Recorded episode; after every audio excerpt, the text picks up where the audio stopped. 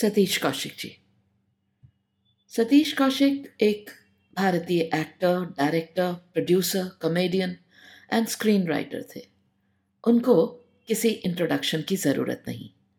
Creativity में कमाल और इंसान बेहद बेमिसाल। तो उस दौरान मैं एक फुटवेयर के लिए एक ऐड बनाने की सोच रही थी, जब सतीश जी को मैंने लगभग 1997 में एक फ़ोन किया था। उस वक्त पंकज कपूर जी के साथ उनका कोलगेट टॉप टेन आया करता था।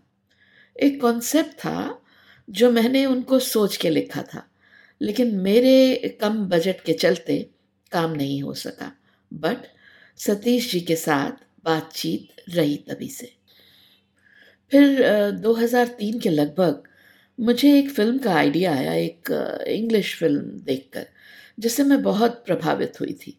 उन्होंने मुझे बहुत सराहा और कहा कि जब भी मैं मुंबई आऊँ तो मैं ज़रूर मिलूँ। तब मैं दिल्ली में ज़्यादा रहती थी। तो अनफॉर्चुनेटली जब मैं गई मुंबई तो उनकी मदर इन लॉ नहीं रही और वक्त की कमी के रहते मौका नहीं मिल सका मिलने का।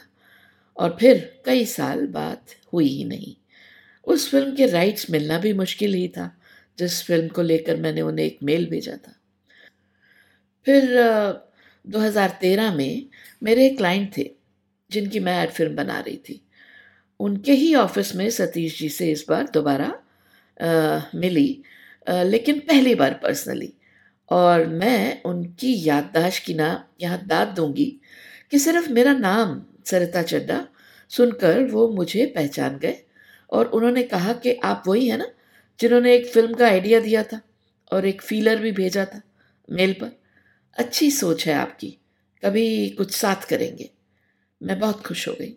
बस ऐसा कहना था तो हम सबने मिलकर डिसाइड किया कि कुछ साथ करते हैं अगले प्रोजेक्ट पे।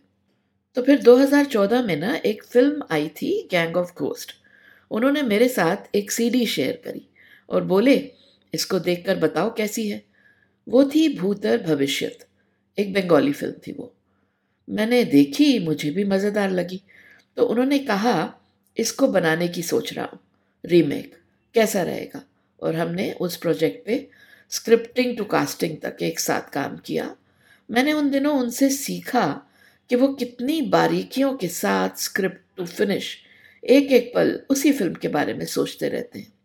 कम बजट में बेहतर फ़िल्म बनाने की कला उनमें कूट कूट कर भरी थी। आधी से ज़्यादा इंडस्ट्री के साथ उनकी दोस्ती थी। एक कॉल पर कोई भी उनके साथ जुड़ने को तैयार हो जाता था। कमाल का जज्बा था उनमें। बहुत पॉजिटिव अप्रोच थी फिल्म्स के प्रति। खुद लिखते थे रोमन लेटर्स में। फिर मैंने एक बार उनकी लिखी रोमन हिंदी स्क्रिप्ट कुछ अपने सजेशंस देते हुए उस स्क्रिप्ट को हिंदी में लिख दिया। ही प्रेज्ड मी अलॉट तो कहने का मतलब ये है कि वो जो उनकी शख्सियत थी ना वो प्रशंसा भी मुँह पर ही करते थे और करेक्ट भी सामने से ही बोल देते थे।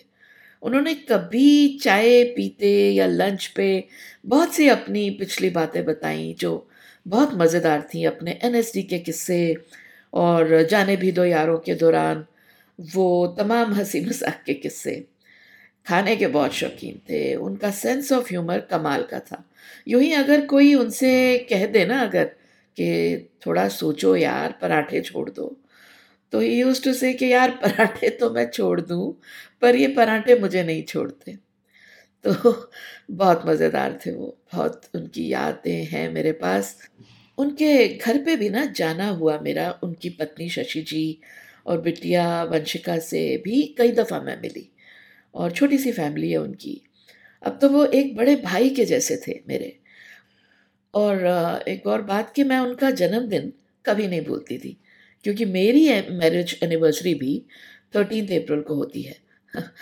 तो एक एक्टर के रूप में उनकी बहुत सी फिल्म्स यादगार रहेंगी। मिस्टर इंडिया के कैलेंडर और दीवाना मस्ताना के पप्पू पेजर को कोई नहीं भूल सकेगा। और हाँ एज अ थिएटर आर्टिस्ट उनका एक प्ले मैंने कई बार देखा।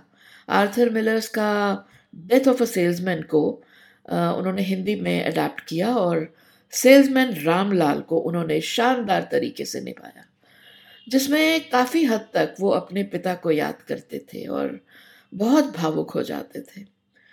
उनके पिता एक मैं नाम नहीं लेना चाहूँगी, एक मेरे ही क्लाइंट के पास वो सेल्समैन के तरह काम करते थे। उनके पिता के बहुत कहते थे कि बहुत उन्होंने दुख पाया है नौकरी में। और एज अ सेल्समैन उन्होंने बहुत दुख देखे हैं।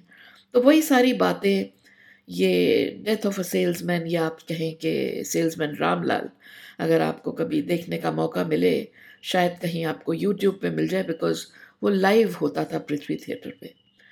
तो उनकी एक फ़िल्म ब्रिक लेन जो शायद बहुत कम देखी गई है, उसमें उनके चानू आनंद का जो किरदार है ना, वो देखते ही बनता है। ज़रूर देखिएगा ब्रिक लेन उसका म्यूज़िक भी कमाल का है। और अब आखिर में मैं क्या कहूँ?